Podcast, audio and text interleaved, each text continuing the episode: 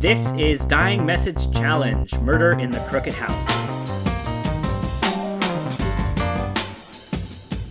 We are going to solve so many mysteries today, but first we've got to solve the mystery of what is going on here because this is not exactly our regular podcast, starting with Who Am I?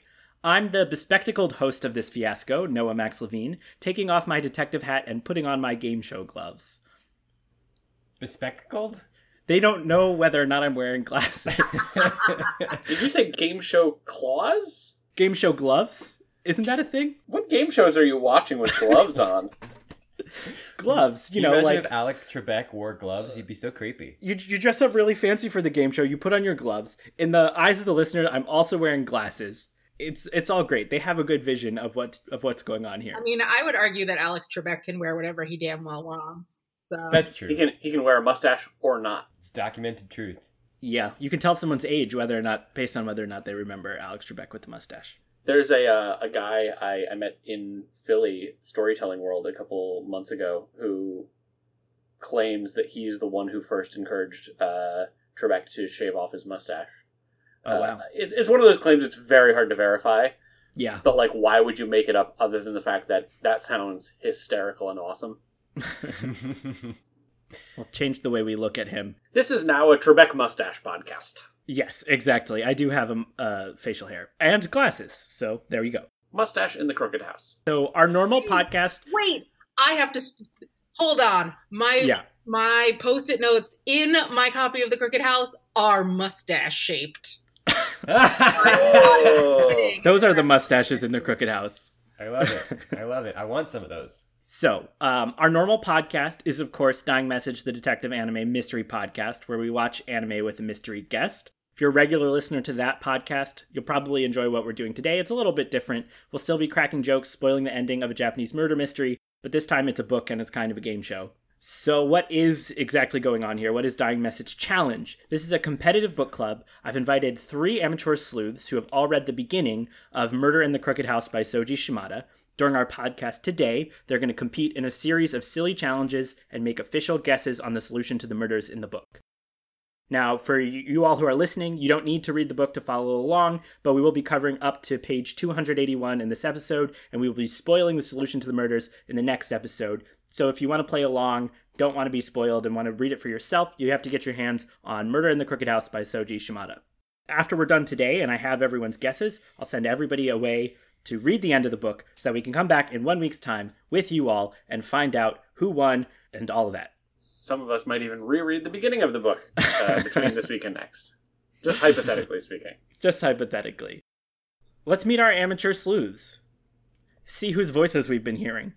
Starting with, he's my partner in crime and out of crime, the resident anime expert of Dying Message, and he fashions himself as an eccentric, yammering detective. It's Michael Savitsky. That's me.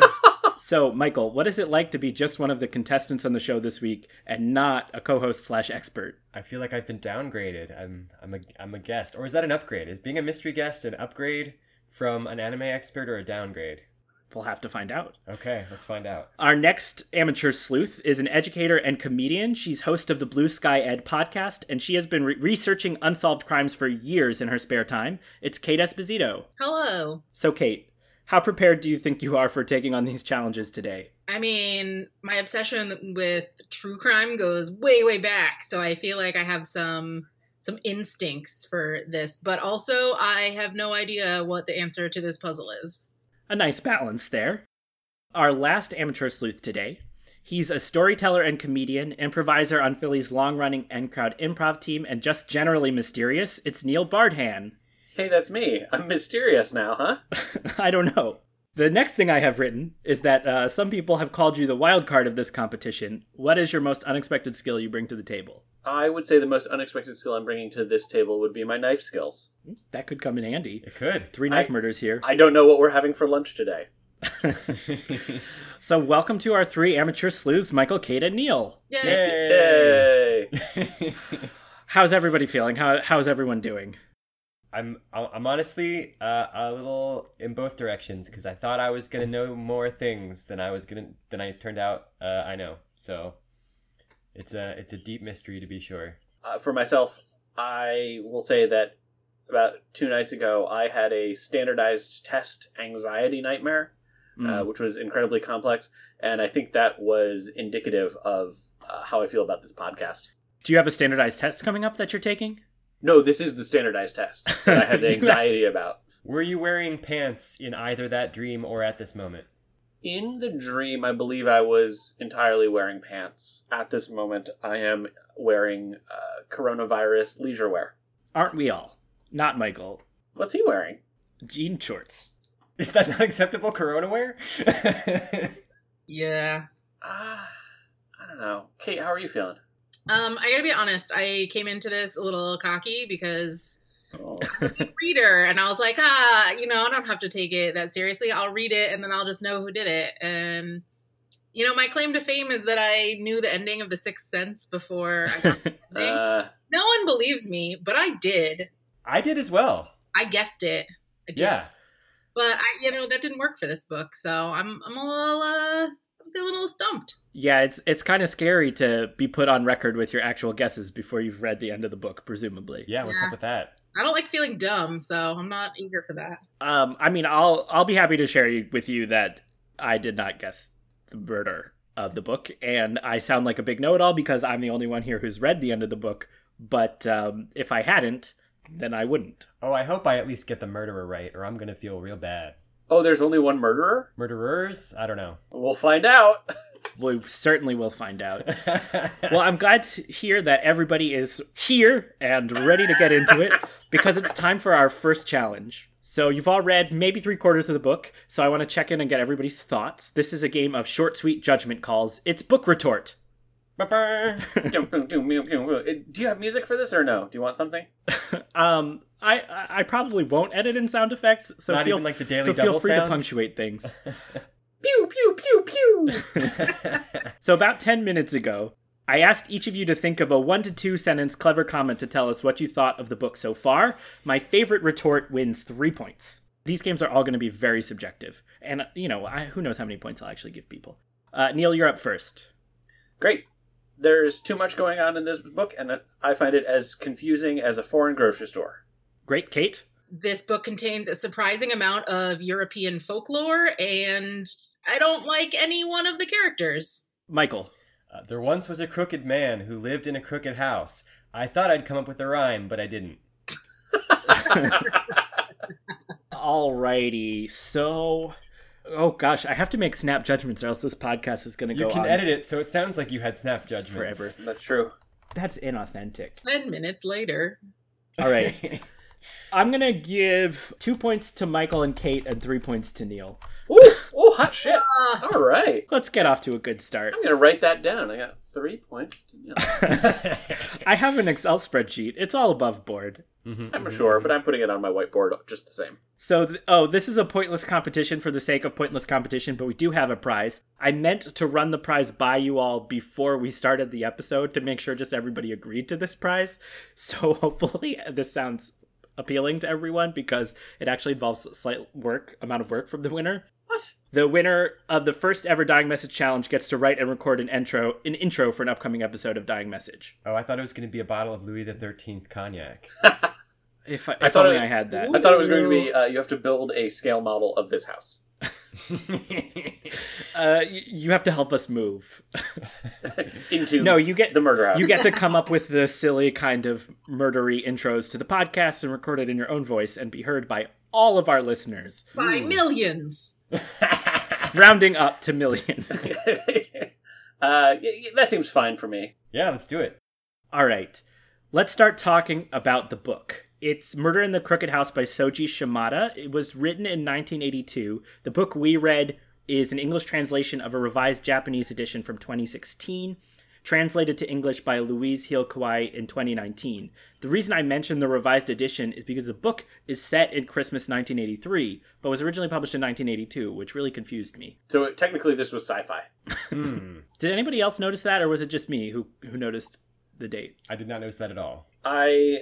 had notice. Only the vaguest sense of it and mostly felt like this was a a story that was like out of time. Like it, it felt simultaneously the fifties mm-hmm. and the nineties yeah. in a way that I didn't love, uh, though there are works that I do like like that. So, so yeah, the early eighties tracks for that. Well, they're conveniently in a house with no telephones, like isolated by a storm. Right. There's no cell phones either. Oh yeah, the telephone part threw me, because at one point I noticed that they had to leave the house for a telephone, and I was like, when when is this? I'm not going to look this up. Well, there was a point at which they specifically said that uh, the owner of the house hates phones, so there are no phones in the oh, house, yeah. which I thought yeah. was an intentional setup, and it was. Of course it was. Um, the author Soji Shimada has written about twenty novels. Uh, this is the second novel featuring the detective Kiyoshi Mitarai, and the second book translated into English. So maybe this podcast will increase the popularity and they'll translate more books. Ooh. We have that power. We'll find out. We'll find out. Um, and the other thing I want to bring up is this movement, tradition, genre of Japanese mystery novels called Shin Honkaku, which was kind of inspired by Soji Shimada. He's called the godfather of these mystery novels. He wrote his books in the early nineteen eighties, and then like in the later nineteen eighties, people took what he was doing and ran with it. They're very logical, very puzzly. Often they involve locked room murders. It's a revival of the Honkaku style from the thirties. And um, I took a quote from Honkaku dot com, which says that these mysteries value the spirits of fair play and logical reasoning, trying to like lay out all the clues so that in theory you can solve them, which uh, is what you all have tried to do. Mm-hmm. So I'm curious, like, in reading it, the way the clues were laid out, the way there are, there's lots of diagrams of crime scenes in the house, how does that kind of fit into this idea of a fair play mystery? I will say that I was like, as I was moving through it, I took a lot of notes. I was like, oh yeah, that's a hint, that's this. And I was like, I'm collecting all the pieces. And then I got to the point where I wasn't going to get any more information. I had to solve it. And I was like, I have so many pieces and I don't necessarily know how they fit together. uh, I, I would say that maybe halfway through my reading, I thought to myself, I don't know what to make of all these details. And I'm yeah. kind of cynical when it comes to, I guess, stories like this. So I figured that it's mostly red herrings or otherwise intentionally confusing uh, pieces.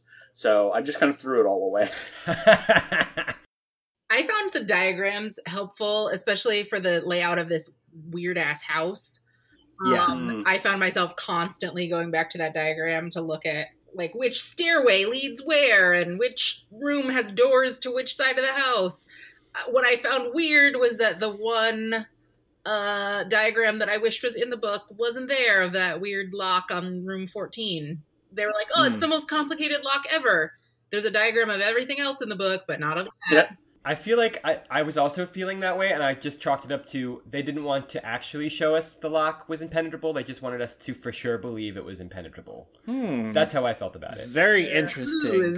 Uh-huh, uh-huh. Your talk of that diagram leads us perfectly into our next game, which I like to call, He Had a Place for Radio. Nice. So it's, uh, you know, podcasts are such a new medium that I s- still am not sure if I'm providing my own laugh track or not. It's really, I actually wrote this script, I realized later, like, putting in places where people would laugh or applause, but we don't have an audience. So it just oh, leads to, di- it just leads to one, awkwardness. Would you like us to applaud as you say witty things? No, no, no, no. I think uh, it's a little bit awkward as a good space for us to inhabit. Mm-hmm, mm-hmm, mm-hmm, mm-hmm. Like my regular life. I was going to say, it's like the title of my autobiography, a little bit awkward. So the layout of this house is very peculiar and visited throughout the book. It's called the Ice Flow Mansion because of its location on the northern coast of Japan, but the nickname is the Crooked House. So I want to read just a short description of part of the house. This is on page sixteen and seventeen.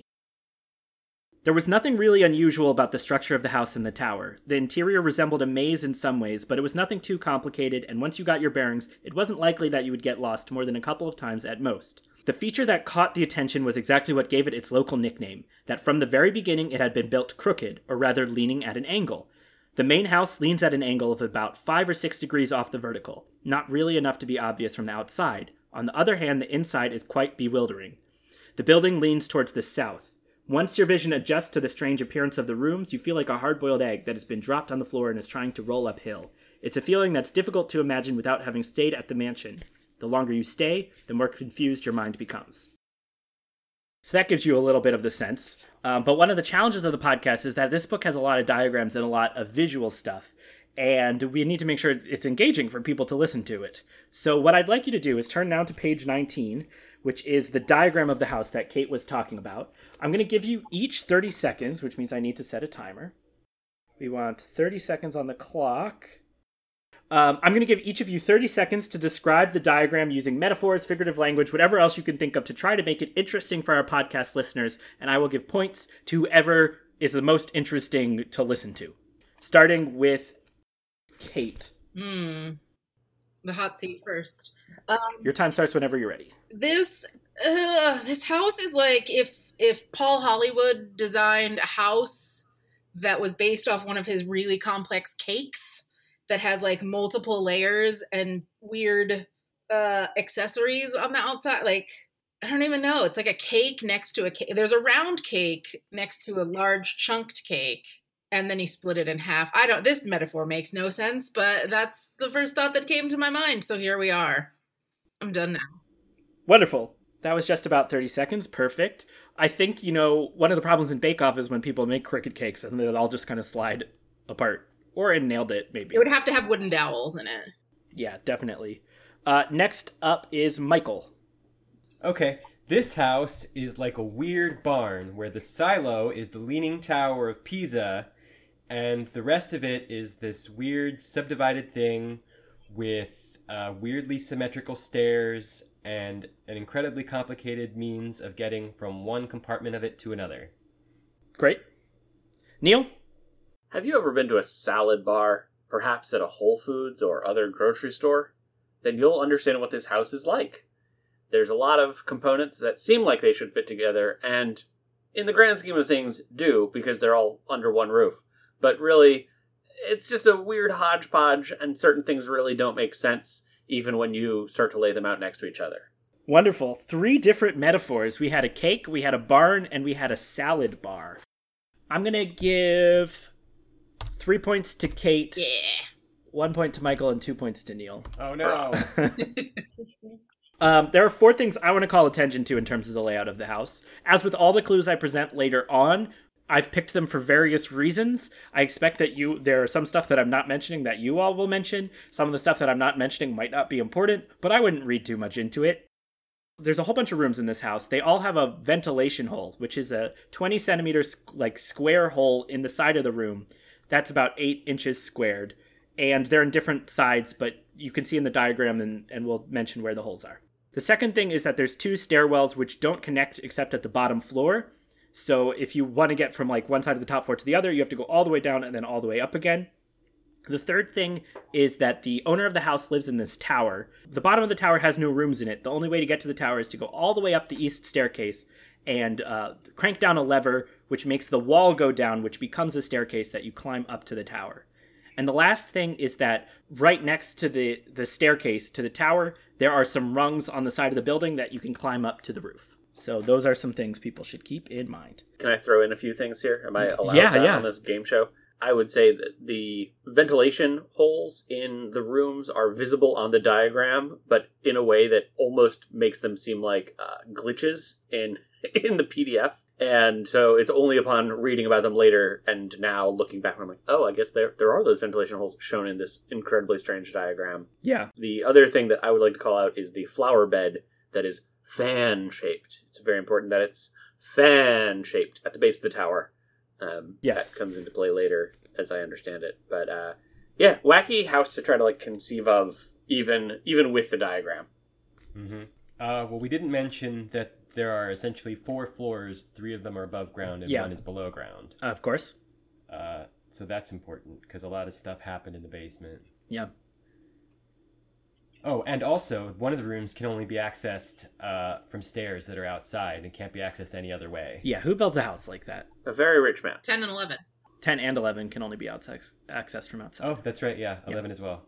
I would also like to note, because I just went back and read that part, that the tower is made of glass with, like, yeah. aluminum coating, so it's like a sci-fi rocket ship-looking thing. It's, like, mirrored. They keep comparing it to the Leaning Tower of Pisa because it leans. Yeah, yeah, and we only know what's at the very top. Whatever's going on inside the base has not been revealed to us, if it ever will. Uh, the the part I liked about the Leaning Tower of Pisa com- comparison was that the Leaning Tower of Pisa is at approximately a five point five degree angle. This tower is meant to be exactly at that angle. Yeah. And it's like, what, what, is it approximate or is it not? Like, what, what are we doing here? There's even a note on the copyright page about how, like, all of the details regarding the Leaning Tower of Pisa were accurate as of the first pin- printing or whatnot. Oh, man. Oh, man. Could it be leaning more every year? It might. Who knows? Fall over someday? Oh, no. You need more tourists to take those pictures where they're holding it up. I thought one other interesting detail about the house is that all the stairs are made of metal, except for one that's made of wood. Yeah. Oh, is that not reverse true? I thought that was reverse true. No, the stairs that go from the salon, which is like the main hangout area, up to the next landing are wood, and the rest are metal. Oh, I wrote down the exact opposite, so I don't know what the truth is, but I'll I'll defer to you two who are... I have... Okay, so I made a note of this in my book. I'm trying to find it now, because I found it interesting why he explains that he built his house like this. And he says it's because he, like, really admired this prison. Oh, yes. The Italian Italian prison. Which I found um, an interesting design choice. I can't find what page it's on. I'll, I'll yell real loud when I find it. There is this weird amount of separation between the different bedrooms. Like, nothing's connected mm-hmm. in the house. And frankly, the way they end up being stuck here for days and days, it, it practically is a prison. Oh, it's on page one seventeen. He says, I kind of like that grim, gloomy effect. I love the copper plate prints of the Italian artist Giovanni Battista Piranesi. Some really strange details in this book. There's so much European history. Yeah, yeah, he was a portrayer of imaginary prisons. I think part of that is also the, that their influence for these kinds of murder mysteries also came from Europe and the West. So, like, this is like a Western-style mansion, mm-hmm. very deliberately. Oh, another thing about this house general setup is that it seems like it's supposed to be this kind of retreat, but not a comfortable one, because every almost every room is cold, despite the double paned windows um, that are mentioned oddly frequently. Yeah, uh, and so it's just it's hard to get my mind around. What, is this supposed to be a place that's welcoming to guests or just fine? We'll definitely talk about the room that's most heated. Yeah.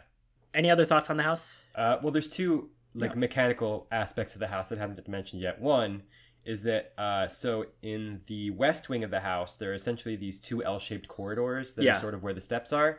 And we're told that there's like a, a small, like few centimeter gap between the south wall and mm-hmm. where these floors begin. You can kind of see it in the picture, too. Yeah, they the when asked about it, uh, the owner of the house writes it off as like a mistake that he was like, it's fine. But who knows? Yeah. Right? And the other is that we've mentioned the, the Leaning Tower of Pisa, which is the owner of the house's bedroom at the top. The only way you can access it is by, like, lowering this ridiculous metal drawbridge from the top of the house. Right. Which can only yeah. be accessed through one yeah. room. Well, through, like, that hallway. It's pretty bizarre. Shall we move on and meet some of the characters in this novel? Oh, yeah. This is our last game before we start talking about these murders and, and start hearing your all solutions. Um, this game is called Ice Flow Mansion Breakers. And I will award a bonus point to anyone who can come up with a better name for this game. Because I struggled. So on page seven and eight, there's a list of all the characters in the book. I asked each of you to be prepared to introduce one set of characters. Kate, you're introducing the residents of the house. Neil, you're introducing the guests. And Michael, you have the investigators. Mm-hmm. What I would like you to do, you'll each introduce the characters as if you are that character, introducing themselves at a party, kind of like what happens in the book, by stating the character's name, their basic role slash relationship, and their interesting fact. This can be made up. They're interesting fact. Okay. Oh, here's an example. Hello, my name is Sherlock Holmes. I'm a famous detective throughout London here to solve the murder, and I've always had a crush on Watson, but I worry he doesn't like me back. Ooh, it was saucy. Mm. That's an example. Um, so I'll have each of you do one, and then I'll give you points for those that set, and then you'll do another set. I'll give you points, and we'll keep going until we're all done. I know you have different numbers of them. Oops. Oh, no. Whoa, wait a second. Disadvantage. Neil has the most, I think. Oh. Kate, you'll go first, then Michael, then Neil, and we'll keep going in that order. So oh, Kate, you'll do you'll do one character, then Michael does one character, then Neil does one character, then I'll give everybody points or not, then we'll do another round, and we'll keep going until we've done them all. Great. Are voices encouraged? Um, voices are neither encouraged nor required, but allowed. Okay. If you wa- if you'd like. I'm not going to attempt any accents, but I, you know, voices. I love it. All right, so Kate, take it off with your first character. Um, yes, I'm Kozaburo Hamamoto. I'm the owner of the Ice Flow Mansion and president of Hama Diesel. I'm really into prisons and weird houses. That's me. Michael? Hello, I'm Saburo Ushikoshi. I am the Detective Chief Inspector for the Sapporo Police Department. And I sometimes feel like my job is to wrangle a bunch of idiots. Neil? Uh, hello, my name is Aikichi Kikuoka. Uh, I'm the president of Kikuoka Bearings. I've known Mister Hamamoto for about ten years. And, uh, gosh, I'm really into uh, younger women. You sure are, Aikichi Kikuoka. Yeah, I, I don't know how I'm going to score this, but you each get one point for those. All right, next round, Michael. Oh, I'm first. Or now. no, uh, we'll keep going in the same order. Kate. Hi, I'm Aiko Hamamoto. I am Kozaburo's daughter, and I have a giant stick up my ass. Michael. Hi, I'm Detective Sergeant Ozaki from the Sapporo City Police Department. And uh, check me out on my website, uh, w w w dot eat the rich dot j p. Neil. Hi, my name is Kumi Aikura. I'm Mister Kikuoka's secretary and lover. I'm really into um, yeah, paintings of yachts and uh, rich guys. All right. Um, two points to Kate, one and a half each to Michael and Neil. Rough. Kate? Um, hello, I'm Kohei Hayakawa. I'm the live-in butler and chauffeur. I have no interesting qualities about me whatsoever, except that I once had a daughter who died. Michael? Hi, I'm Detective Inspector Okuma from the Wakana Police Station, and in addition to being a hick, I once described myself as the most uninteresting kind of person in the world. And Neil? Hi, I'm Kazuya Ueda. Uh, I am Mister Kikuoka's chauffeur, and... um. I used to be in the military, and now I drive a car. All right. Uh, those were all one-pointers for me. Great. Fair. Rude. Next round. Kate? I am Chikako Hayakawa. I am Kohei's wife and live-in housekeeper. I'm sorry, did you ask me to do something? Let me go run and do it immediately. Uh-oh. Michael? Hi, I'm Constable Banana. I mean Anan. I'm from the Wakanai Police Station. Uh, and I don't know, guys, I think I might be really super good at billiards. You might be. Neil? Hello, uh, my name is Michio Kanai. Uh, I'm an executive at Kikuoka Bearings. Uh, so I work for Mister Kikuoka, whom you met earlier. And, um, yeah, I'm, uh, I'm here to uh, kiss ass and take names. So that round I gave two to Michael and one to Kate and Neil. Ah. Uh, next up is Kate again. Hey, uh, I'm Haruo Kajiwara. Um, I'm a live-in chef. I uh, my interests include cooking and uh, watching T V in my room, because I can watch T V in my own room, man. Michael? Hi, I'm Kiyoshi Mitarai. I am a fortune teller, a psychic, and a self-styled detective. And, oh, I'm just getting, I'm just getting, does anyone, does anyone have a parent in this room? I'm feeling like some parent energy over here. Yes, we all have parents. Thank you, Kiyoshi. Neil? Hello. Uh, I am Missus Kanai, Hatsue Kanai. Um, I'm here with my husband, and I guess I will begin my diet on New Year's Day. All right. One and a half points to Kate and Michael, one point to Neil. So many half points. You know. It's killing me that I'm at ten and a half. You sure are. Uh, next, um, Kate is out. So, Michael, you're next. Kate is out because she's out of characters. Mm-hmm, mm-hmm. I approached the microphone and introduced myself as Kazumi Ishioka. I felt it was necessary to switch the perspective into first person for my entire time in the room. Very nice. Uh, I'm so glad we've dealt with this so early on. And Neil. Uh, hello, my name is uh, Shun Sasaki. Uh, I'm a student at G K University School of Medicine, and, um, well, I'm pretty smart. All right, Neil, I'll give you what, a half point to bring you up to eleven. Thank God. And I'll give Michael two points. Yeah. All right, Neil, you have two left, so bring those uh, out for us. And if anybody else wants to try to trump him by coming up with a more interesting fact, you can try to steal the points. All right, uh, I am Masaki Togai. I'm a student at Tokyo University, and... yes, I am of that Togai family. Anybody for the steal? Nope. All right, Neil, next one.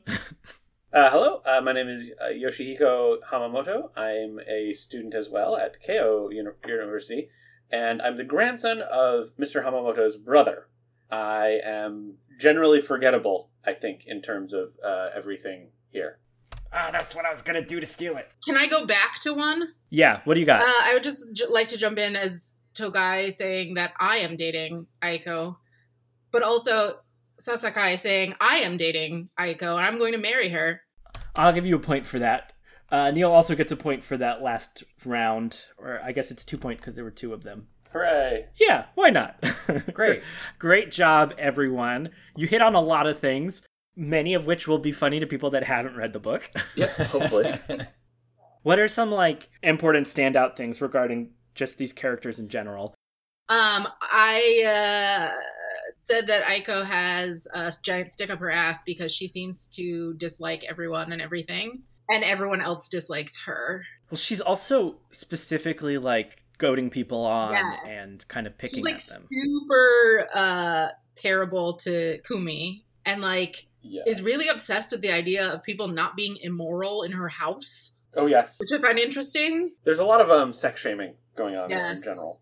There's a lot of, like, catfighting behavior, which I don't know if I appreciate all the women hating each other. Oh, yeah. A couple words show up where I'm like, I wasn't expecting yeah. this word in this book. I feel gross. It's a lot of mid-eighties Japanese version of, like, the Real Housewives of L A energy going on, for sure. Yeah, totally. Real Crooked Housewives of Hokkaido. Do I get a point for that? uh, Neil, you're currently in the lead, so no. No! I'm writing it down for later, though. Great. Yeah, I think we'll definitely talk about some of these characters more as we as we discuss the murder. But I wanna I wanna check in on the scores, which I just alluded to. Okay. Neil, you're at thirteen points. Kate at twelve and a half. Michael at twelve. Mm. Ooh, so close. Tight, so tight, close. Tight. All right, it's time for our first detective challenge. There's no murder like snow murder. Uh huh. Uh-huh. Mm-hmm, mm-hmm, mm-hmm. Uh, Noah, you are nothing if not consistent. Noah is thriving off the awkward energy right now. It is giving him life. Yeah, please email better names for any of these games to us. Uh, you can email us at dyingmessagepodcast at gmail dot com. So, uh, this is the first person that got murdered. Let me fill everyone in on the circumstances of the crime. The first murder victim is Ueda, the chauffeur for Kikuoka, who is the president of um, not the main company, but the side company. The murder happens the very first night everyone is in the house. Next morning, he doesn't come to breakfast. They go to find him, but the door is locked. Break it open, and there he is dead. So I will read a short passage from my page seventy-four. This is some of the investigators discussing some of the clues in the body. The position of the body was hardly something unusual as far as we are concerned, said Ushikoshi. It's obviously agony to have a knife stuck into you. Kazuya Ueda was in terrible pain. I've heard of cases where the victims died in all kinds of convoluted poses. As for the string, I've heard of cases where someone was lightly dressed for summer and had no pockets to hide a knife in, so tied it to his body instead. Everyone had the same immediate thought, but it's winter. All right, so let me share you some of the clues so that that now has context. Ueda was in room ten, which you, like we mentioned earlier, you can only access from outside of the house, a door on the west side of the house. There's no windows, secret walls, or any other ways into the room. He was stabbed with a knife. The knife has a piece of string attached. The time of his death was between twelve and twelve thirty. Staff locked the doors at ten thirty p.m. and the snow stopped at eleven thirty. So it seems like he was someone somehow got out of the house and through the snow uh, after that. There were no tracks in the snow. Near the stairs to his room, there's a disassembled wooden doll called Golem, although its head is found much further away, one of many pieces in uh, the owner of the house's weird collection. The another thing was Sasaki noticed some wooden stakes outside around dinner time, uh, just set into the snow, vertically perpendicular to the ground, one in the southwest near where the doll was found, one in the southeast near the salon door, which is the way that the murderer probably went outside. The body was found handcuffed to the bed. Its shape is odd, and there's a, a dot of blood on the ground near its butt. I'll let you all talk about the door locking mechanism. The floors slant towards the south wall. It has a ventilation hole in the southeast corner, which opens up out into the stairwell, so it's very high above the ground where the ventilation thing opens up. In the room, there's metal shot puts with tags. One has an extra long piece of string. And then there's this other incident that happened the night before. Were you saying the night of the murder? The night before the body was discovered. Right. Okay. So Kumi was in her room sleeping, well, unsuccessfully not sleeping in room one. And she was either awakened or noticed a, a weird noise like nails scraping across the surface at about one o'clock in the morning by her watch. Uh, this happened a second time, followed by two much louder noises, like two objects rubbing together. And then, uh, at her window appeared a bearded, crazed-eyed face with dark marks on its cheeks like frostbite, and it sort of hung out there when she heard the sound of a male's voice screaming, uh, which prompted her to scream.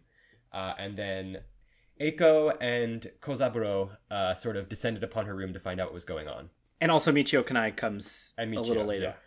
Great. So my questions about this murder are, who killed Ueda? How did they do it? Why did they do it? What is the significance of that incident that occurred outside Kumi's window?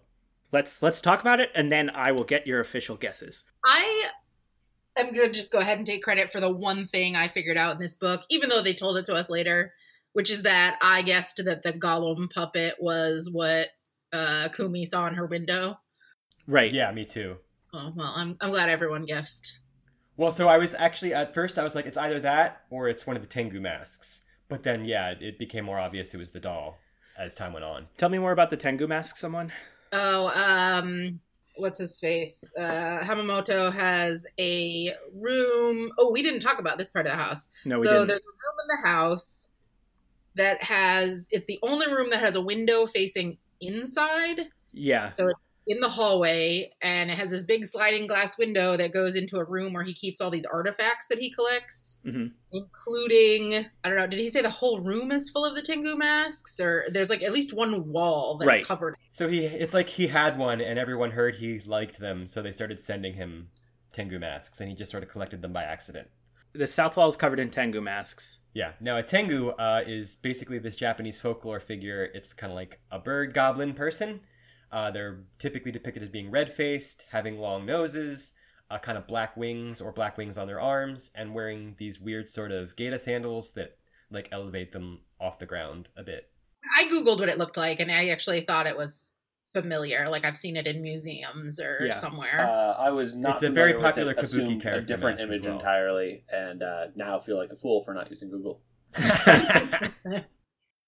um, I would say that... that this is one of the most complicated murder descriptions that I've seen in quite some time. Yeah. Yeah. There are so many specific details. Yes. Yeah, I, I didn't even, like, I had grand plans of trying to, to dissect every little bit of it, and in the end I just ignored about half of it because it would have driven me insane trying to figure out why. Why was those things? Honestly, the description of the murder made me think that the solution... Like, it could be something that makes total sense with all the clues, or it could be, like, an angel flew down from heaven and morphed uh-huh. into a key that fit in the lock, and then, like, it's such a yeah. ridiculous setup that I I would honestly not yeah. surprise yeah. by anything.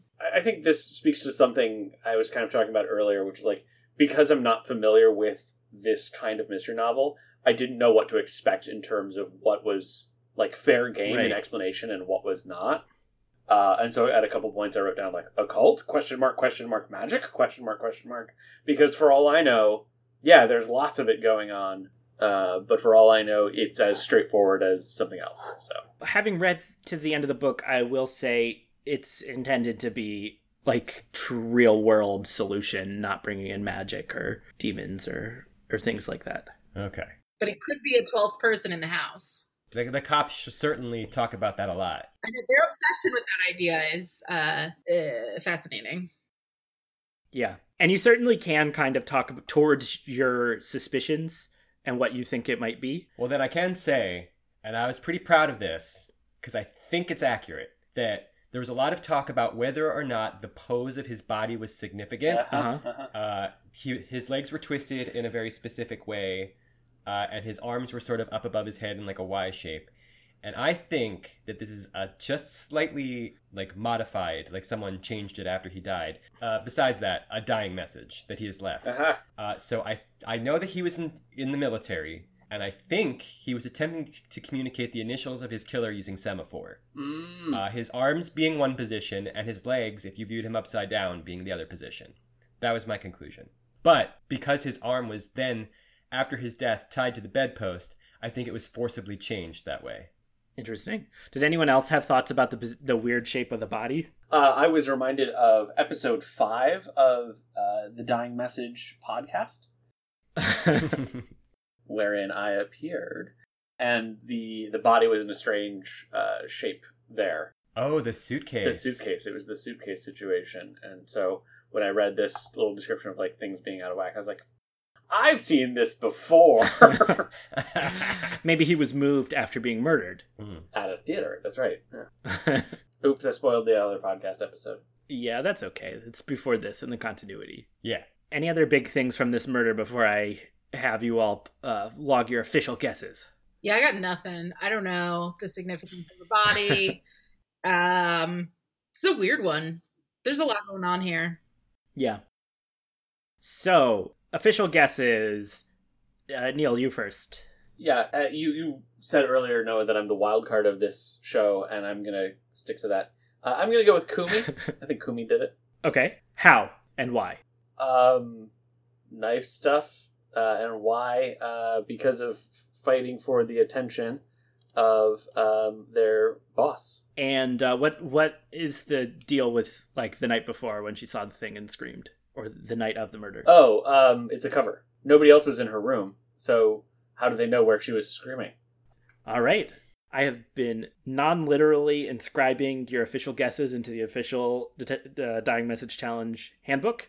Michael, you're up next. Okay, I believe the murderer was Kozaburo Hamamoto. So this is a lot. So I think... He lowered the drawbridge from his tower and then used the metal rings to climb up to the top of the roof. He then has a mechanism uh, in the slanted house by which he can either raise this sloped southern roof or tilt out the southern wall entirely, uh, widening the gaps between floors that we know exist. He then, uh, using that gap, dragged the Golem statue up from its display room uh-huh. uh, using a cord. And then this is the part where I'm a little more vague. He used it like as a counterweight for some kind of mechanism in the room that I really don't know the specific specifics of, that involved using uh, its arm, uh, holding the knife, and like jamming it in, like either dropping it uh, as a weight, or he used it as a counterweight to drop drop down there himself. I don't know which one of those is true, or if either of them is true. Uh, and then as a result of that mechanism... Uh, the doll was flung off the side of the building and dangled in front of Kumi's room and then dropped.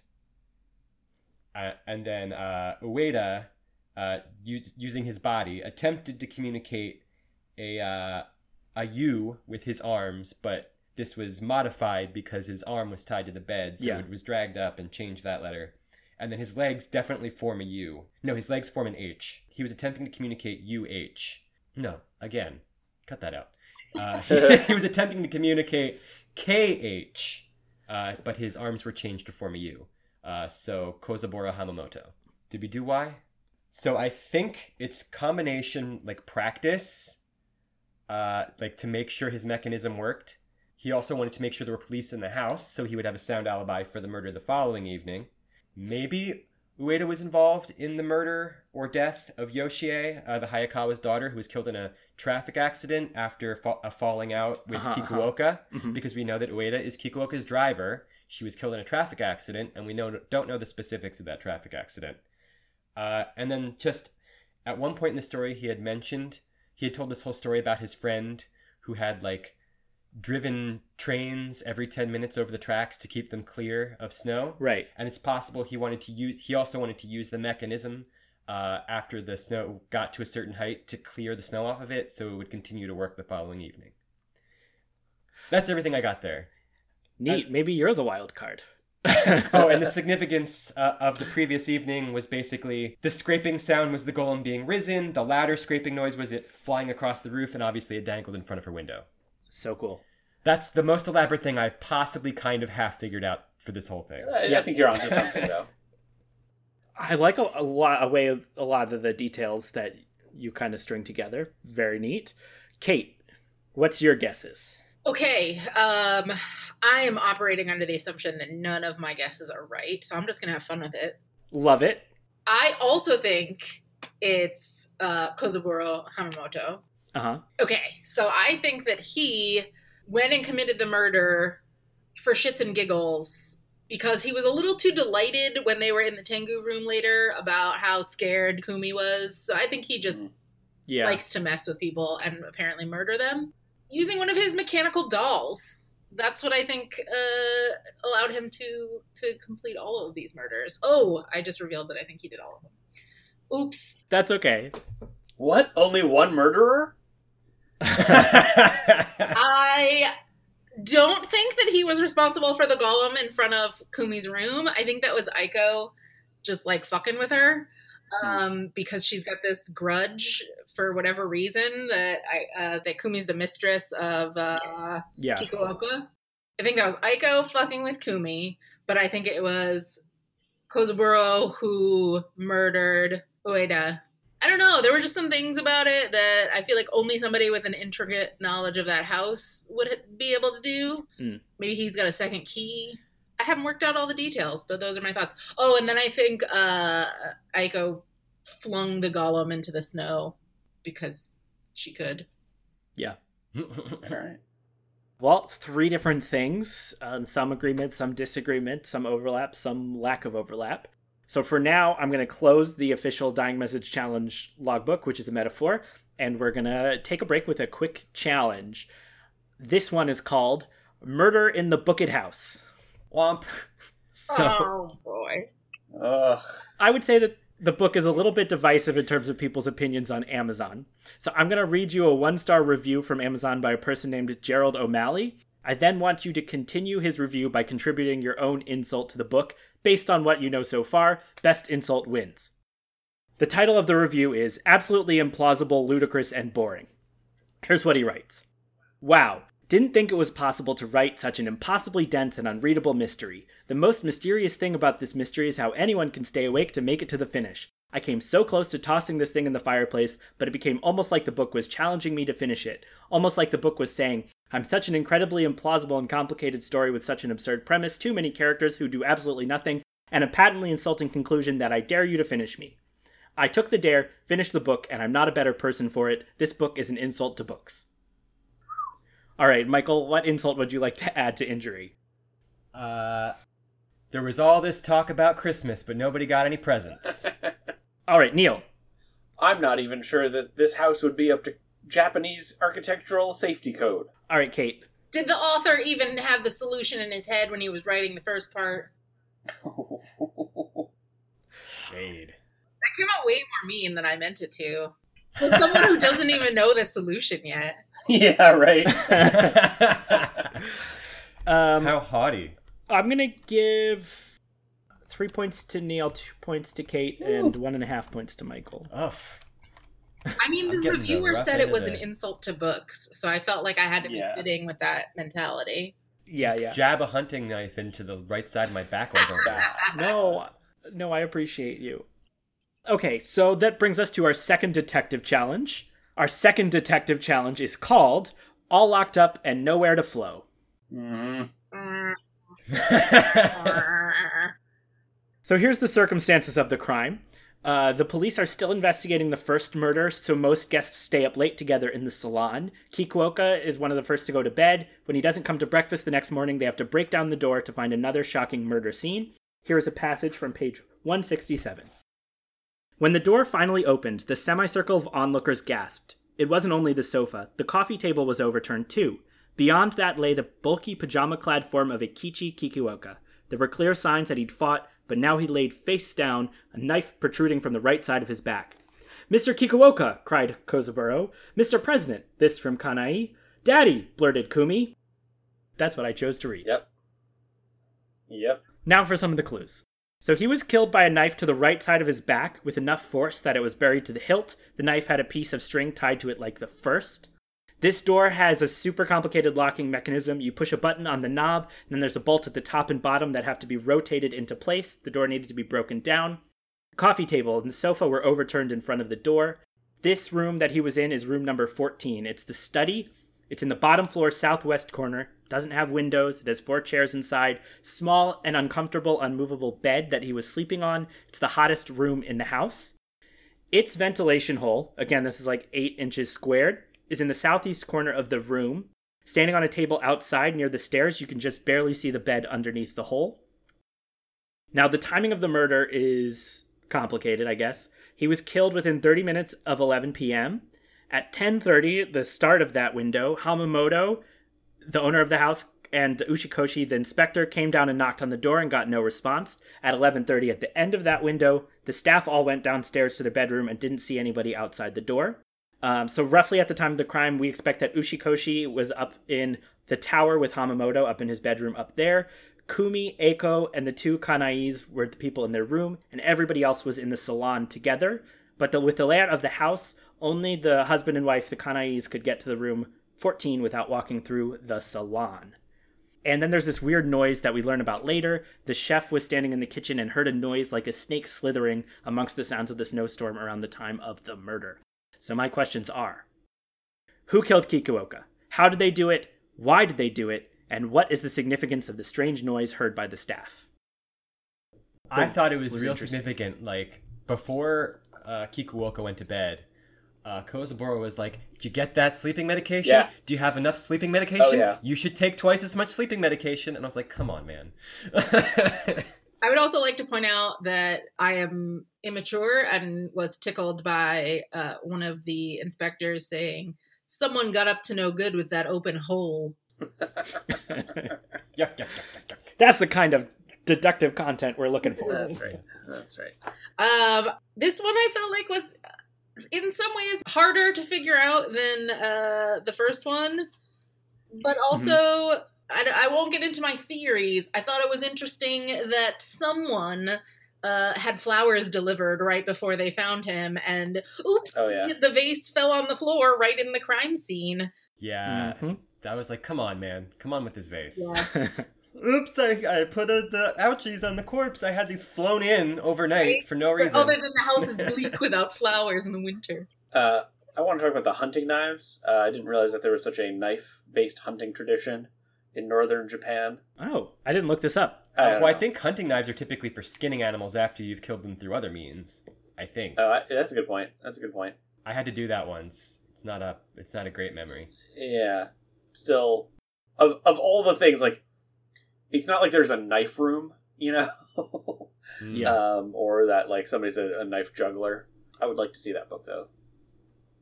The Knife Juggler. Someone is in this mansion hunting for the most dangerous game. Jugglers. Also, this is the one with the obnoxious lock on the door, which I can't even really picture, but I do know that it has a button lock, and then there's something about two cylinders that lock into place. I yeah. feel I think it's something like a vault door where there's like a bar that that shoves another bar into the door frame at the top and bottom or something like that. That's what I was picturing. Oh, another thing that like, stood out to me right around the time of the um, the mention of like the sleeping pills was the electric blanket discussion. Yes. Mm-hmm. Yeah. This Kikuoka is like, uh, Kumi, how about that electric blanket that you've got, huh? And she's like, uh-huh. Uh, and I'm like, wait, there's more sentences about electric blankets in this um, book than I really bargained for. They have a um, product placement deal. yeah, yeah, yeah. The Snuggie. We all knew when Kozaburo went to go check on him and he didn't answer the door that he was dead, right? Yes. Like, we yeah. maybe or, not, he, I don't know if he asleep. was dead then, but we know that that's, you know. Yeah. No one was thinking, this guy's probably going to live through the night. Well, yeah. Yeah. There was also that wonderful moment where, where Kumi just, like, offhandedly shouted daddy, which called back daddy. to their conversation where she was, like, call, trying to call him daddy, and he was like, please, for the love of God, stop calling me that. Daddy, go buy me something. I'll feel bad. Like, ugh. Can I also, this may not be relevant at all, but please. I would just like to spend a moment talking about the conversation between the Kanais. Uh-huh. Oh, yeah. Oh, my God. I was oh, yeah. dying. I don't think I was supposed to be laughing at this, but it was. First of all, this guy is obsessed with getting diabetes, which I don't really understand yes. why he's obsessed. Yes. He has diabetes. Apparently diabetes, or Kikuoka was obsessed with getting diabetes, and then Mister Kanai has it. Does diabetes make you unable to have sex? Because that seems to be the implication. Uh, I, I can imagine it being related. Okay. And that was a fact I never knew, so you learned something. Yeah. Yeah. Also, I feel like, you know, like sort of folklore-y, not real medicine kind of way, Japanese culture has this, like, anything wrong with your health will affect your virility kind of ah, well, that makes uh, sense. Culture. I don't know. Yeah. Um, and I just would like to also add that from now on and forevermore, when I dislike someone, I'm going to refer to them as a limp stick of celery, because that insult is my favorite ever. So funny. I don't understand it, but I loved it. That conversation was a lot. I read this part of the book twice, and the second time I was like, oh, I'm reading this again. Here it is. There was also like this sort of, I don't know if it's important or not. I didn't, none of my guesses involve it being important, uh-huh. but where uh, Kanai's wife maybe was like one of uh, Kikuoka's mistresses. Right. And then he would, he introduced them to each other after he was like done with her, which is very uncomfortable. It gives both of them a motive. Right. Maybe. Yeah. I also love the, um, that they call Kikuoka the wilting old chrysanthemum. I would imagine these are maybe like translational differences, but they still made me laugh a lot when I was reading. Yeah, I, I made a couple notes about like how much there are these odd phrasings where I can't tell if it's stylistic or something about the translation, or I'm missing something entirely uh, about why why there are certain phrasings. So, let me hear your guesses. Michael, if you could give us your theories first this time. My theories first? Yes. Oh, just going first. Okay. Yeah. So I believe this second murder as follows my first murder and um, all of my reasons for it, uh, as the murderer being Kozaburo Hamamoto. That guy. Okay. So I think what we have here is a classic uh, uh, time of death trick. So I know just incidentally that sleeping medicine lowers your blood pressure. Uh, it was pointed out repeatedly that Kikuoka was stabbed in the back, missing his heart instead of hitting his heart. So I believe the intention was for him to slowly bleed out over time, delaying his time of death. So he was stabbed sometime before ten o'clock, and then Kozaburo used something like the method that I didn't fully describe in the first murder, because I only guessed part of it, where it involved the doll being a, a counterweight or being something he drops, and the roof or wall like opening like a mechanism. Uh, and so he used that to stab him, and he bled out over time. And while he was bleeding out, uh, he literally was like, hey, cop, be my friend. I'm scared. And this this is where he wanted the cops there to be an extra special alibi. So he literally brought a cop to a di- to the door while he was dying. And like, oh, he's asleep. Oh, well, come be in my bedroom with me uh, while he dies. And then I also just, as like a little subnote, I was like, I didn't figure out the full mechanism, but I believe in some way Uh, there was no vase found, at least according to the diagram, in Kikuoka's room after the death. So I think that somehow, by like accident or as part of the mechanism of the death, uh, the vase in Kikuoka's room was was broken onto Kikuoka, so he would have like vase bits on him. So Kozaburo sort of like ad hoc was like, well, I have to solve this, so I'll order these flowers to be flown in, and I'll have Eiko sort of like run about filling them, and I'll make sure I've got one with me so that I can run into the room and drop it on him and, you know, cover up my one mistake. Mm. The why would be, I, th- it's kind of vague for me on the why, because this is where I'm kind of running out of ideas, but essentially if Yoshie is somehow significant enough to him, like either he really cares about his staff, or maybe for some reason, Yoshie was actually Kozaburo's daughter, and he was having a relationship with his housekeeper. I don't know. Uh, but basically, as further revenge for what happened to Yoshie, since if Ueda carried it out, it was under Kikuoka's orders. Uh, and then the question you asked was, what was the significance of the no- strange noise heard by the staff? And since Golem wasn't found in a weird position, my theory for this was that Golem was being lowered back into his dis- his display so that he would be in place the next yeah, morning. Which is roughly above the kitchen. Yeah. Yeah. Mm-hmm. Lovely. All right. I've written that down in my logbook. Um, Kate. So I've already revealed that I think it's Kozaburo who did all of the murders. I think that he had one of his weird... Mecha- the mechanical dolls are just too emphasized to be completely meaningless. There's also mention of like a, a spring-loaded rifle or something, like making the knife a projectile into his back. So I feel like there's some uh, mechanical doll situation that's been rigged up. Maybe he like hit it up the chimney. I don't know. I'm really not very good at solving these, is the conclusion we can all draw. I think he did it because, I don't know, Kikuoka is kind of a sleazebag, and uh, maybe he was trying to get with Aiko, and uh, Kozaburo wasn't wasn't a fan. Oh, I didn't think of that aspect. I don't know. Aiko talks a lot about how she's the same age or close to the same age as Kumi, so... Oh, now you've got me thinking about how much she hated Kumi. Oh, I didn't think yeah, about any so of that much, at all. So much hate for Kumi. And yeah, other than that, I have no idea what the mechanics are. They're also very insistent that there's only one key to the room. But I feel like uh-huh. Kozaburo could easily have had another key that like they didn't know about or something. Um, that seems too easy, but those are my theories. Great. I will mark those down. Some uh, things that were getting uh, responses from other people in there. Uh, Neil.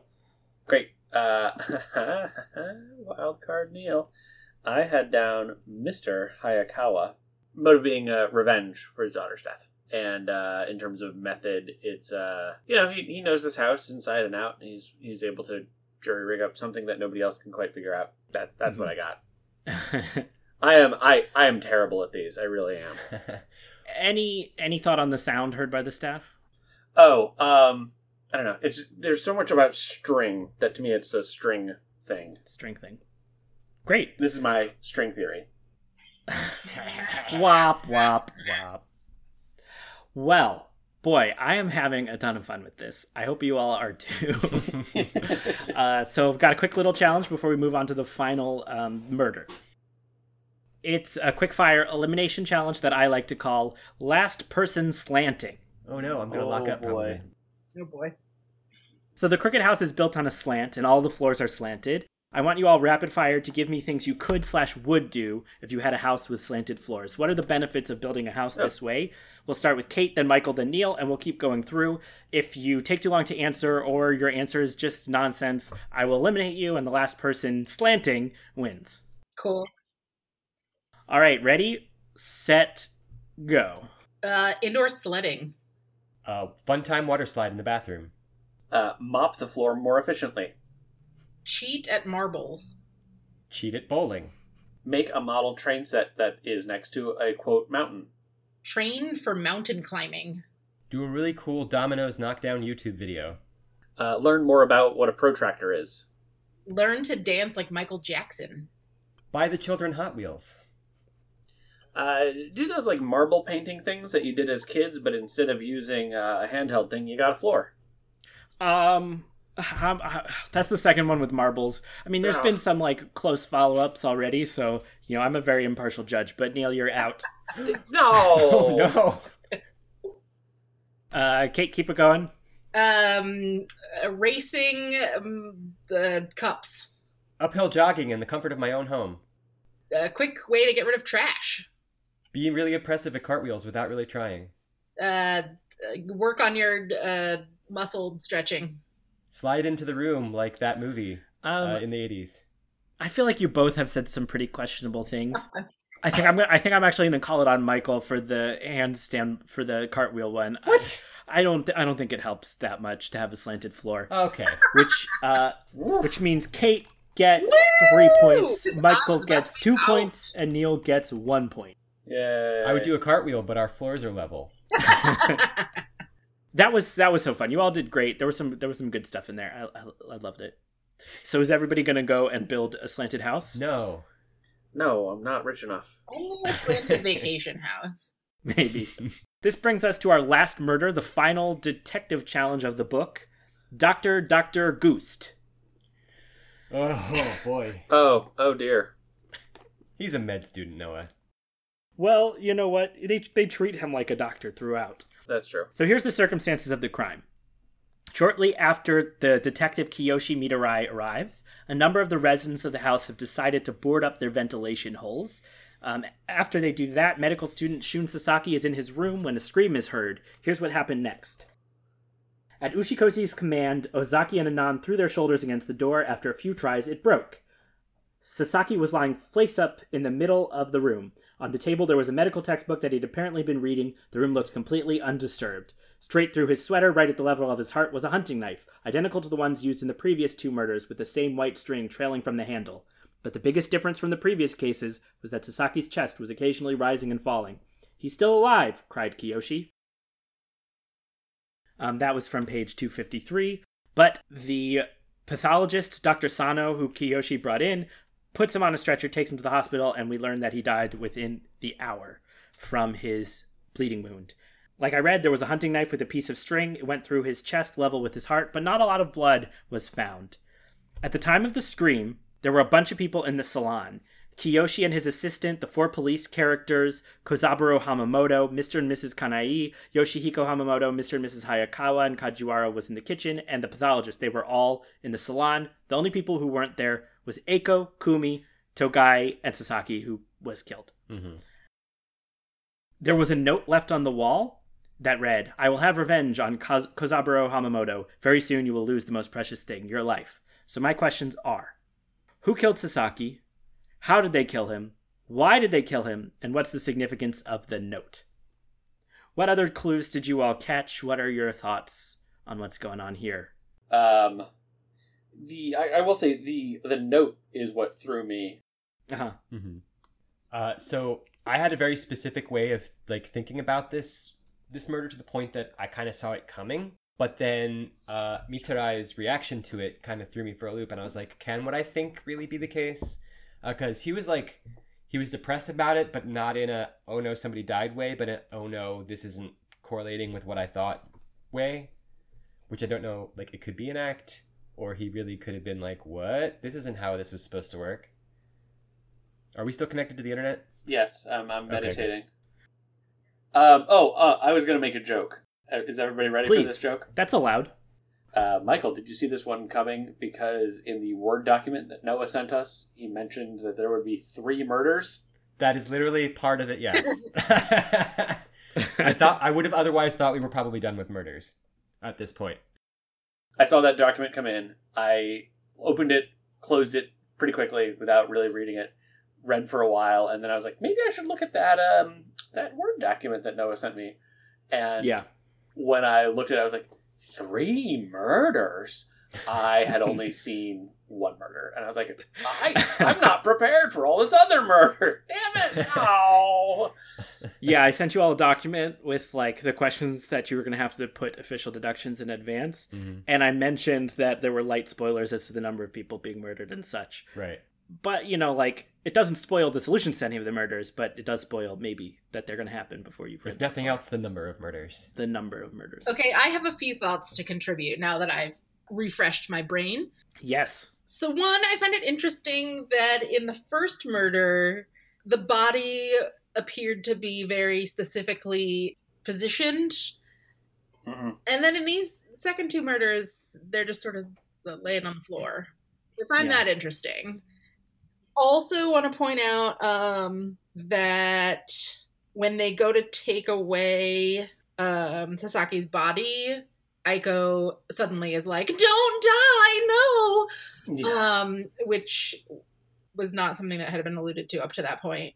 Aiko and Kumi even get into a like a shouting match about it later, where Kumi's like, oh, you you suddenly are so interested in him that you like threw your body at him. Like, I thought you were interested in all these men and, and weird things that... Uh, that very uncomfortable argument. Yeah, it was very uncomfortable in the library of all places. Yeah, and we were stuck in first person mode because uh, yes. our de facto Watson God. was observing at that time, so we had to see it through his ears. Yep. That see it through his ears. That's what I said. Yep. Just like everyone is experiencing this podcast, seeing it right through your ears. As as this book t- uh, has taught us, we can change perspective however we need to, whenever it's convenient for those of us writing it. Yeah, I did allude the, to this before, but it is very fun to me the way that like they joke about the the, the summoning of Sherlock Holmes, and they bring Mitarai in as like a Sherlock Holmes character. So of course he has a Watson, uh, Kazumi Ishioka, to the point that he does flip into the Watson first person perspective. Right. The whole book is in third person, and then suddenly it's in first person. This yeah. detective has arrived. He like takes over all the investigations. This is a solid two hundred plus pages into the book. And, and mid-page at that, not like the start of uh, an act or even a scene, but, right. you know, it's like halfway through the page, there's a star, and then it's like, I blah, blah, blah. And I was like, who, what? Uh, very frustrating, and that's why it gets poorer reviews on Amazon. All right. Uh, any other thoughts about this murder before I log your official guesses in the official Dying Message Challenge logbook? I don't think so. Here we go, starting with Kate. Twist. I think it's Kozaburo. I think that motive is the same, perhaps, as before, that Aiko was, she was into Sasaki. Yeah. She, she was feeling him, and I don't think her dad liked that. I think that he wanted her to marry, what's his face, the other guy? Togai. Yes. Oh, the politician's on, yeah. Yeah, so I think he was upset about her choice in men, um, because we all know that a father controls his daughter's um, marriage. True, um, true.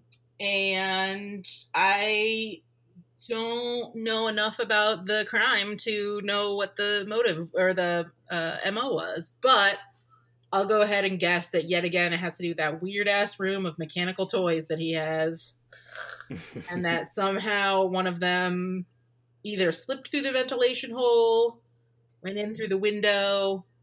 I don't know. The letter, I think, is a red herring. I think he wrote it himself to try and make it look like it wasn't him. Mm-hmm. Those are my theories. All right, you're st- you you've gone for the triple Kozaburo yeah, special. I don't know. A serial killer. He is a weirdo. Um, Neil, what are you thinking? Oh man, I hear I have here one one name, all capital letters. Golem. Wild card. Yeah, there were, there was enough talk of all this where I was like, uh, okay, now we've moved into the occult. Uh, yeah. And I guess I guess logic has partly gone out the window in what matters in this story. So yeah, I think Golem's pissed off. So you were taking Mitarai's psychic stuff sort of uh, as intentional and not like a smokescreen. Yeah. Yeah, you can say that, I guess. How did he get into the room if the uh, thing was boarded up? Magic. Works for me. Jewish magic. Um, what's the deal with the note? He wants revenge as well for being in, uh, imprisoned. Oh, so he uh, he wrote the note. Yeah. They talk about it being maybe being poorly written, so maybe it was written by a golem. Right. There's and there's talk of the the other um, some of the dolls that can like write and stuff. So uh, yeah. Very neat. Um, Michael. Okay. Uh, Lay it out for so, us. So, my who is a collaboration between Shun Sasaki, Masaki Togai, and uh, Dis- Mitarai. I always forget his name. Mitarai. Oh my. So, uh, now I'm taking a bit of a gamble here because I don't have the specifics on the mechanism of the murders up to this point. Uh, much like Mitarai says, he's taking a gamble about like the direction they're facing on the steps at some point. So, basically, I think the three of them, Uh, putting their heads together, figured out the mechanism to a certain degree of the murder and yeah. wanted to try it. Uh, so they set it up to try it so that Togai would be the de facto like Kozaburo character, uh, while Shun would be the stand-in for the victims. I think that Mitarai was essentially taking a gamble, like he hadn't fully figured it out, so there was potential for somebody to get hurt. So he also literally brought his own doctor to the house. Uh, so while Mitarai was, you know, with everybody, Togai essentially attempted the mechanism to the degree that they had figured it out, but messed it up a little, so Shun, uh, knowing the risk, got hurt for real. We don't actually see that he actually dies, and I don't think he oh. is going to be de facto dead. I think he's just injured, because we've had Mitarai's doctor in the house to sort of like shuffle him off and like, don't talk to him, don't look at him a lot, I'm taking him out of here, he's been murdered. Mm, twist. Uh, yeah, uh-huh. So I think that is all just uh, their attempt at proving the method of murder. Uh, and then the significance of the note is basically they didn't know how it would work out, so they added the note as a means to sort of pressure Kozaburo into panicking or confessing if things didn't go to plan. Well, I have all of your official guesses in the official Dying Message Challenge logbook. Hurrah. Guys. That's how I knew the ending to The Sixth Sense, because they never showed Bruce Willis's character as dead. Mike, I think you're onto something. Real quick, let me tell you the current scores. Uh, in third place with fifteen and a half points, Michael. Oh no. In second place with seventeen points, Neil, and in first place with seventeen and a half points, Kate. Ah. What? How dare you? So we're near nearly done for today. I'm just curious, like, are people enjoying the book? Are you, like, how motivated are you to read the end of the book? How has your experience reading the book changed because of what we're doing on this podcast?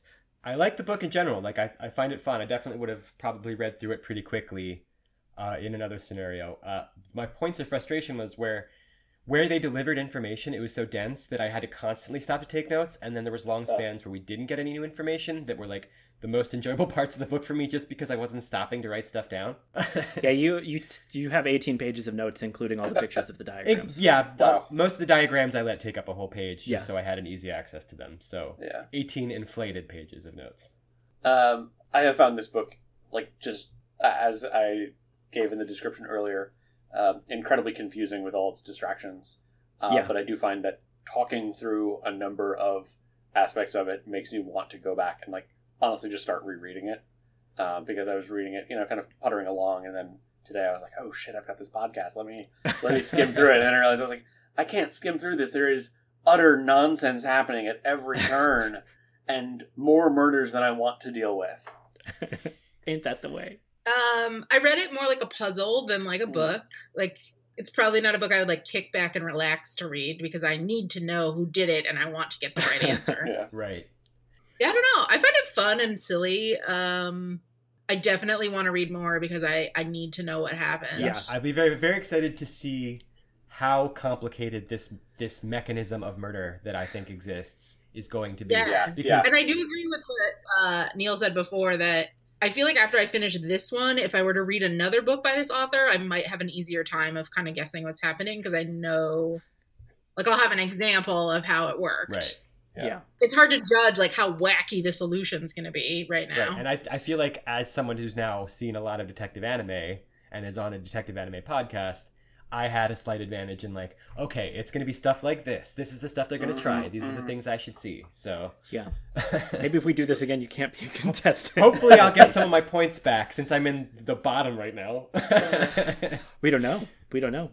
Um, I'm really excited for you all to read the end of the book because the I I loved the end of the book. And I'll say that for our listeners, like, if you heard us talk about the book today, and it sounds like something you might want to read, I really strongly encourage you to go ahead and read the book before next episode when we spoil the ending, because you will not be able to have the same experience reading the ending after we have spoiled it. You might also know that you're never going to read this book. Great. Listen to the podcast.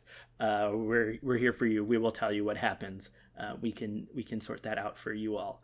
So yeah, join us next week. We're going to spoil the heck out of this ending. We're going to also going to you know, get to, to talk a little bit about some of the interpersonal relationships and other things that happened. We'll find out the winner of the first ever Dying Message challenge. So that's really exciting. Oh, I need to thank the three of you for, you know, reading this book and partaking in the challenge, putting your reputations as, uh, I don't know, as investigators, amateur sleuths on the line. People who know how to read. I mean, I read books all the time with no incentive, so. Wow. Hey, but if people can't wait until next week, Kate, Neil, Michael, are there other places where they can look for you or other things that you get up to where they could find you? This is a plug section. Yeah, I'll I'll plug that on several Fridays a month. I'm with the N Crowd on our fortnightly short form improv comedy show, and then we also have a panel show called the Nquisition. Those are on Twitch at Philly N Crowd, um, seven p.m. Eastern time. And uh, follow me on Twitter at Neil P. Bardhan. You can read about that in the show notes. I will plug a few things. I do have a podcast, like Noah mentioned at the beginning, called Blue Sky Ed. You can follow it on Apple Podcasts, Spotify, wherever you get your podcasts. I've been really tardy in getting more episodes out, though, so there's only a few right now. And I will also plug the improv team that I'm on with Mike, Daddy Issues. We're having a show next Friday. What? Well, it'll be in the past when this comes out in the middle of September. We'll be having semi-monthly shows. Yeah. Well, we're having shows. We will have had a show in August. I guess you won't know about. But follow Daddy Issues. What is? What are we? Daddy, Daddy Issues, Issues Comedy? Improv Comedy. Daddy Issues Improv is our Instagram handle. Yeah. And I think Improv Comedy is our Facebook handle.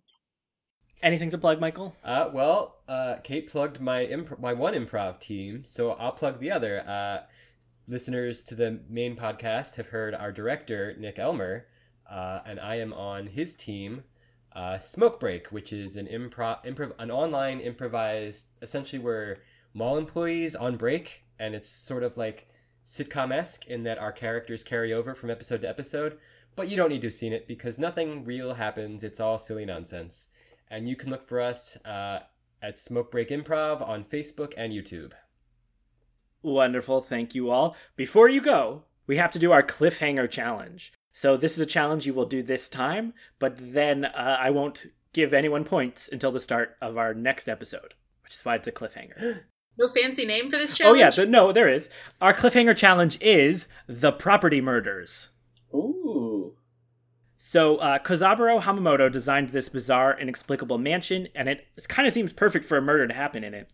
So in this game, I want you to imagine that you are an eccentric billionaire designing your own mansion for showing off to or tormenting your guests. What is the name of your mansion, and what are its distinguishing features that make it interesting for a murder mystery? Points go to funny and interesting answers. If I would read that book, you know.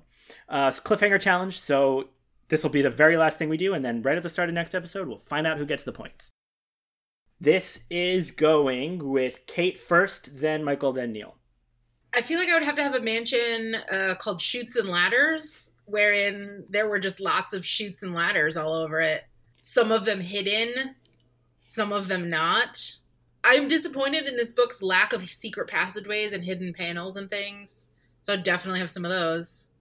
The Chutes and Ladders Mansion. Yes, the Chutes and Ladders Mansion. Next up. So, welcome to my billionaire crazy mansion. Uh, uh, my two main loves in life are uh, Japanese-style hot springs and net cafes. So I have decided to combine them in my home, where you can enjoy the wonders of uh, modern technology, computers, devices, whatever you want, uh, right next to some lovely, lovely wet hot springs. And uh, just exercise caution. That's all I'm saying. What was the name of the mansion? Uh, it's the Net, Net Springs Mansion. Wonderful. Last up, we've got... Oh, boy. We've got one more. Uh, this is the Diner Jukebox Mansion, alternately the Jukebox Diner Mansion. Uh, every room recreates uh, like a classic-style diner um, and has piped-in music. Um, so there's, you know, different music happening constantly in every room. Um, and every room seems like just, uh, you know, one diner. I love all of that, but we won't find out yet who gets the points. Tune in next time oh. on Dying Message Challenge to see who is ultimately crowned the detective champion of this podcast. Thanks, thanks everyone. Thanks so much. Yay. Yeah, thank you. We did it. We did it. Yeah. It's no mystery that this has been Dying Message Challenge Murder in the Crooked House Part one. Special Dying Message Challenge logo by Miriam Bloom. Music adapted from Face Punch by Jesse Spillane. A huge thank you to our three contestants, Neil Bardhan, Kate Esposito, and Michael Savitsky. And now a preview of next week's conclusion to Dying Message Challenge Murder in the Crooked House. Oh my God, I just, I didn't even realize that. That's amazing. That's amazing. It's, there's just so much to like about this. Like, you can't see it coming. Uh, you can't. Is it, like, that's one of my questions, too. Is it possible? Like, I, I didn't want to say outright when I asked you all to do this, I don't think it's possible for any of you to guess the right answer, but I I was like ninety-nine percent sure none of you were going to guess yeah. this. No, not even close.